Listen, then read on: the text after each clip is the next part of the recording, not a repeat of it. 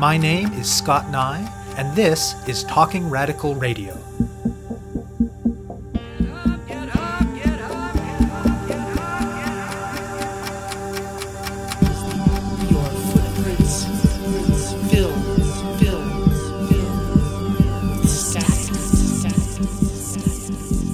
Hello and welcome to Talking Radical Radio, where we bring you grassroots voices from across Canada. We give you the chance to hear many different people who are facing many different struggles, talk about what they're doing, how they're doing it, and why they're doing it, in the belief that such listening is a crucial step in strengthening all of our efforts to change the world. On this week's show, I'll be speaking with Sang-Hoon Moon and Hannah Alexander. All it takes is an instant for everything to change. One moment, you're on top of things. Sure, life can be stressful, it can be hard work, but you have a job that's keeping a roof overhead and food on the table, and things are okay. The next moment, something happens. Maybe you fall. Maybe you're in an accident with a car or some other kind of machinery. Maybe something dangerous spills where it shouldn't. Or maybe it isn't a moment, maybe it's something repeated and repeated over and over and over every day that takes its toll on your body until you can no longer do what you used to do. However it happened, you've been injured on the job, and things aren't okay anymore. In most jurisdictions, when something like this happens, there's some kind of workers' compensation system that, at least in theory, is supposed to help workers get through it. The details vary, but in most places, at some point along the line, workers gave up the right to sue their employers as an individual in exchange for a system that imposes a collective liability on employers. That is, employers pay premiums into a system that in turn is supposed to pay costs related to health care and also to replace lost wages for injured workers. In Ontario, a system along these lines has existed since 1914, formerly called the Workers' Compensation Board and then reorganized as the Workplace Safety and Insurance Board, or WSIB, in 1998. Song Hoon Moon and Hannah Alexander are both injured workers. In Song Hoon's case, it was a workplace fall in 2005. In Hannah's case, she was working as a personal support worker when a client, disoriented by his Alzheimer's disease, knocked her over and injured her. They are also both members of Injured Workers Action for Justice. The reason why Injured Workers Action for Justice exists, and why there are many injured workers groups across the province, is that even though the WSIB is supposed to meet the needs of injured workers, a lot of people who get hurt on the job in Ontario have the experience that it does not. Many find that the health benefits that they need to recover are denied outright or ended too soon. Many experience being pushed to return to work when they are simply not able to do so. And of course, when they don't do so, because they can't, they're at risk of being cut off benefits. Moreover, many have their need for more care or more time off fully supported by the professional assessments of the healthcare providers who are caring for them, and yet that is not sufficient for the WSIB. Advocates argue that the WSIB seems to be more concerned with reducing employer premiums than with supporting workers, and with the system as it currently functions, it is not unusual for injured workers to live in poverty, to be pushed into experiencing mental health issues, or even to end up homeless. Earlier this year, the IAVGO Community Legal Clinic, a nonprofit that specializes in representing injured workers and that also provides space for Injured Workers Action for Justice to meet, published two reports exploring in detail how the WSIB has gotten worse since a change in its business model in 2010. Bad Medicine, a report on the WSIB's transformation of its healthcare spending, analyzed the WSIB's own data and showed that the changes in healthcare benefits over that time have cut costs by reducing, restricting, and reorganizing benefits to the detriment of injured workers.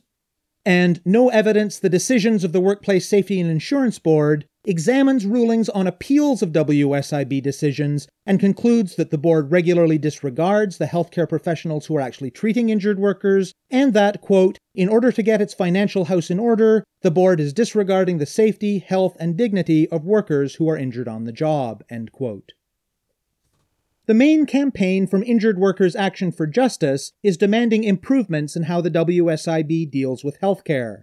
They want the legislation governing the board to follow the lead of the analogous institution in Quebec and to commit to accepting the recommendations of treating physicians, both in terms of what treatments are necessary and in terms of determining when and how it is safe for workers to go back to work. Over the years, the group has taken a number of different kinds of actions to push this agenda forward. They've organized numerous public education events. They've regularly lobbied the WSIB and the Ministry of Labor. Every June 1st, they publicly mark Injured Workers' Day. This year it involved a campout by injured workers outside the provincial legislature at Queen's Park in Toronto. This year they've also been placing increased emphasis on lobbying and pressuring individual MPPs, and they have plans to take that pressure to Premier Kathleen Wynne in November. In their actions, the group is keen to communicate to other workers, to trade union activists, and to the general public that injured workers' issues are relevant to all of us. Most of us are just one instant, one accident away from having to face the WSIB to get what we need. And they particularly encouraged other injured workers to get involved. They say that, for themselves, the group has been very important, partly because it's filled with other injured workers who understand what they're going through, but even more so because by giving them a place to take action together, it has helped them feel a renewed sense of capacity, dignity, and power. I spoke with Sang Hun and Hannah from Toronto. My name is Sang Hun Moon. I'm injured worker since 2005. I'm 47 years old man and living in Brampton with my lovely uh, wife. I'm member of uh, Injured Worker Action for Justice group. The group started uh, 2010. So we've been actively involved in the injured workers activism. And my name is Hannah Alexander. I'm a 63 year old lady who has been here over a couple of decades. And I have been injured in 2013 and I just joined IWHA, our Injured Workers Action for Justice group in the summer of 2017. I got injured in 2005, I just mentioned before. I had a really big problem with the WSIB. They uh, tried to cut my claim, but I, tried to appeal their decision for a couple of months, but they just ignore me and try to, you know, cut off my benefit. And I, I felt like there's no hope. I can't fight myself. So I was looking for some help. I found a legal clinic uh, here, IAVGO, and I met other injured workers here, and we talk, we, we discuss all the issue we have, and I feel like we all have a problem, not just me. Everybody injured worker here have the same problem that I have. The WSIB keep cutting the benefits and denied our claim. So we talk and we say like, we gotta do something with the WSIB. This is not just one injured worker to injured worker. It's whole injured worker. You have a kind of systematic problem here. So I kind of start this group at the beginning. So we get together once in a month, twice a month, and then we try to do, you know, so what we should do, right? So we, we kind of start thinking and, and try to make some plan and we come up with the, like a healthcare campaign. So that's how I got involved in this group. As for me, I got injured while I was taking care of a senior gentleman with Alzheimer's. I've been a nurse for over 30 years and I was working as a home care PSW in 2012. And after one year, this person with so much anxiety because of his disease process hit me, causing me to fall down in a corner and then hit the cement floor.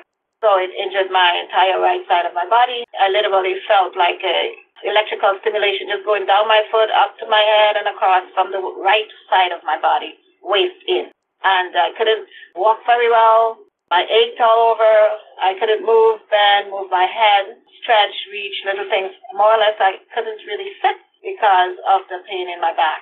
And it so happens that this never came out with workman comp because the main thing in my job was driving this gentleman around.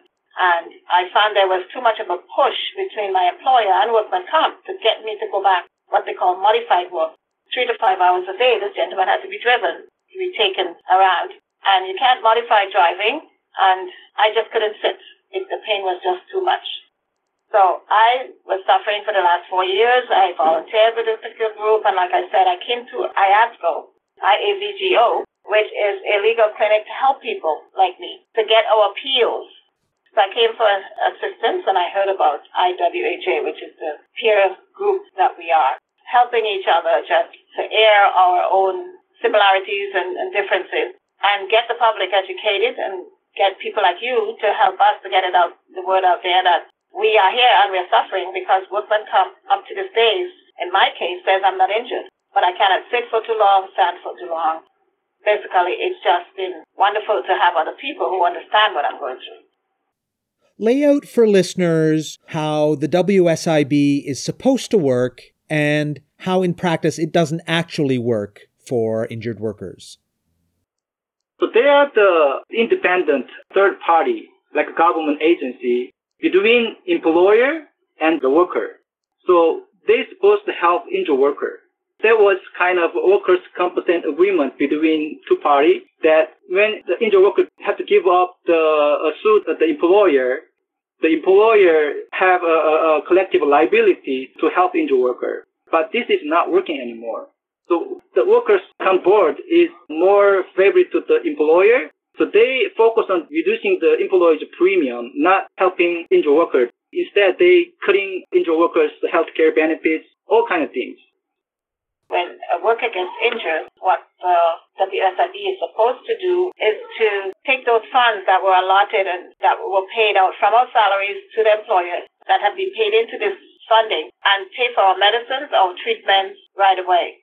And to accept the fact that we are injured. Sometimes they question our injury and they delay sending us for treatment. They will send you for treatment, say for half of your body or the other part and not the part. And sometimes they delay your healing process that way. My experience, and I'm hearing from other injured workers, when I got injured, my case was very clear. Like I fell down from the roof at the work and, you know, ambulance was there, police was there, fire department was there. I went to uh, emergency right away. Even my case was so clear, everybody was there, recognized my accident, my injury, my ankle, my heel bone was broken to many pieces. I got the surgery, you know, titanium with the seven screws still there. But I had to fight to get my benefit. They tried to cut me off my benefit uh, a month later. So they're not supposed to what WSIB provide and help injured worker. When worker got injured, we are the one who actually have to fight to get our claim filed and get the benefit. That's not the system we should have in Ontario. I'm hearing from many other injured workers, when they have accident, they try to file their claim. And basically, the first thing is while we are in pain and, and you know try to recover from the, our injury, all the responsibility to provide the doctor's report, the forms and everything, we, we have to submit, we have to provide everything. Even I was in the bed, I couldn't move at the time with the severe pain, but I was responsible to get the doctor's report and submit and everything. And when doctors recommend some treatments and everything, what the WSIB is not really there to help us. That's very fundamental, right? So when you get injured, what's the first thing you need is healthcare. So that's the very fundamental, uh, basic benefit we need to get right away. And the loss of the income, right? So that's another thing the WSIB tried to cut as well.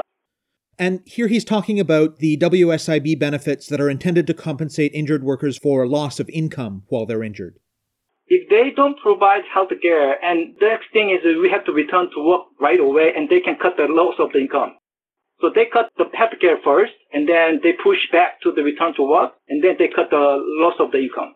So we lose everything. We end up, if they have a house or whatever property they have, they have to sell the house, they have to sell the car, and then, you know, they have to move to the, you know, rent house. And then next step is we have to on the street. Many people in the poverty, injured workers, they're in the poverty on the street. It end up burden of the society, in the family and friends. They're supposed to employers' collective responsibility. And the WSIB is supposed to be the third party independent party to help injured worker, not the employer, reducing the, you know, their premium. They do not always step in and treat the injured worker right away. It seems like you become the enemy the moment you get injured because now they have to care for you and they withhold a lot of the benefits that are put in this reserve part for us. So we fight for it and then they deny, deny, deny and keep you at bay and you're in pain so much longer that it causes emotions and you, you know, psychologically you just wither away. How did Injured Workers Action for Justice initially come together? I'm not sure how it started, but I start very early stage uh, when we try to get together and get idea and talk about, you know, the, the injured workers issue. So IAVGO provides a place to meet together with the injured workers. We meet there and then we talk about, so, you know, there's so many issues with the WSIB, so we need to do something. So wh- why don't we make some group, right? We come up with a name and we come up with some strategy and planning and we, we want to focus on specific campaigns. So we thought the healthcare is the fundamental, basic. That's the first thing we need to get. So we decided to focus on the healthcare campaign. That was around 2010. And who is involved in the group? Among the group, I've noticed that all different professions are there. You know, physical therapists. I was myself a registered practical nurse in U.S. and Canada for you know a couple decades. There are workers who come from office work, you know, the business sector, healthcare. There's people that work hands-on in the community. There's temporary agency workers as well. PSWs, like I said, I was active in that at the time. There are a wide range of workers that are among our ranks. And it doesn't matter what you were doing, you can slip and fall any old time. Anything can happen. We have the other injured workers group in different area, different community. Also, we have uh, umbrella organization called the ONWIC, Ontario Network uh, Injured Workers Group. We also work with the union as well. Also, we work with the researchers, lawyers, academia, also the migrant workers network as well. So we collaborate and work together with uh, different clinics, legal clinics, unions, and, and you know other workers. So many organized involved with our group. Tell me more about the group's campaign around healthcare. After we gathered together in 2010, we tried to come up with uh, like uh, okay, let's get some the campaign card. So we come up with the healthcare campaign card signed by the injured workers and other workers, any people, you know, want to change something in our workers' comp. So we send out the campaign card to the people and get signed, and we collect around like 2,000 uh, health cards, and we deliver to the Minister of Labor. So that was uh, one of the big campaign we had. Also, every year we have a big campaign through the Injured Workers Day, and we getting together and deliver some letter to the WSIB and the Minister of Labor to pass our demand on healthcare. Also, had a Christmas demos and we have some kind of bus tour from the Minister of Labor, WSIB office, and then we go to the Ontario Ombudsman to ask them, you know, to push them to do the uh, investigation on WSIB practice and policy. Also, we meet with the MPP members as a delegation. We visit and talk with the MPP with our injured workers issue to change the policy. So we do so many things over the years and we're looking for more in the future. because the election is coming next year, so we try to push the government, the liberal government, to do something for injured worker. And again, this is not just for the injured worker; it's for the worker. As I mentioned, many many people get injured. Any worker can get injured today, tomorrow, anytime. So we want to involve the people with us. Definitely, the healthcare is our focus still because we don't get what healthcare we need, right? So that's the fundamental and basic and we don't get it. This is not just injured workers saying. The IAVGO, they did the research and they published two reports this year called Bad Medicine and No Evidence. The report saying that what the WSIB making decision on injured workers case is based on no evidence. They don't have enough proper evidence to determine, you know, we have to go back to the work. That's against actually our treating doctors' recommendation. The treating doctors says injured workers need more time to recover and more treatment need, but they make a decision. that they actually ignore the doctor's recommendation and they have their own WSIB funded doctors. So they using those opinions to deny the injured workers' doctor's recommendation. Also, they keep cutting injured workers' benefits. So many of injured workers actually end up ODSP, CPP disability, those on Ontario's taxpayer. So they shouldn't be like that. That should be employers' responsibility. And what are the central demands of the healthcare campaign? The first thing is WSIB must accept a doctor's recommendation. That's actually happened in Quebec case. Quebec, the workers' camp uh, law is actually accepting doctor's recommendation. So if a doctor don't certify, don't recommend that the worker is ready to return to work, the Quebec WSIB cannot push worker to go back to the work. So we want that in Ontario too. Quebec is already doing it. Why Ontario cannot do that?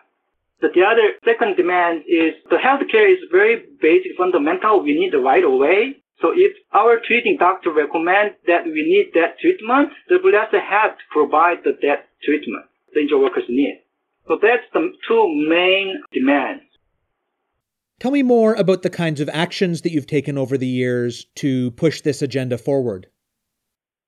We try to tell the WSIB the issue, right? So we telling the WSIB, uh, Minister of Labor about our issue and we want to change this but it seems like that's not working. You know, many years and they're not doing anything. So we actually push Ontario Ombudsman to do the investigation, uh, WSIB, right? But it seems like they're not doing at all too. So that's why we try to change our strategy a little bit. So we are meeting the MPP and telling them the issue, and they are the one to change the legislation. So we try to talk to them and try to uh, explain, you know, what's going on, and hopefully they can understand and, and you know do something for injured worker. And the next thing is the public awareness. Many people in Ontario even doesn't know what the workers' comp uh, system. Some of the people think we are relying on the taxpayer money, but that's not. It should be the employer collective liability. So we try to educate the public what kind of workers' compensation system we have in Ontario and how that affects the injured workers' life. And they should involve with us and work together with the injured workers to change the things.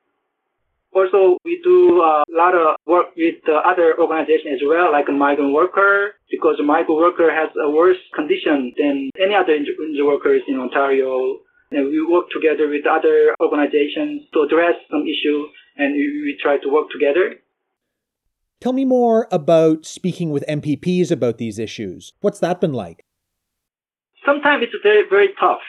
Meeting MPP is, is really important. We believe it's necessary in order to change the legislation and policy. But sometimes it's a challenge because the MPP always busy and they sometimes not really interested because they might think injured worker is a small group it's not like their major concern. So that's a challenge, you know, when we meet MPP, if they're not really interested in our issue. But some MPP is really good. They really listen to us and try to help us. That's really good. That times we really feel like a hopeful.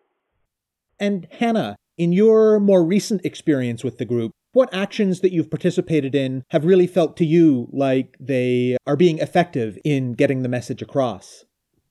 June 1st was Injured Workers' Day, and I participated in that, and it meant quite a lot to me because what we did, we had a concert on Queen's Park grounds the night before the 1st, and some people, we had a camp overnight, and I was there with banners and we sit out all night, and people come and go, and we're visible so that we're getting the public to know that we are here. That's just one of the activities that I found. You know, that you're participating in doing something that you're helping the public to know.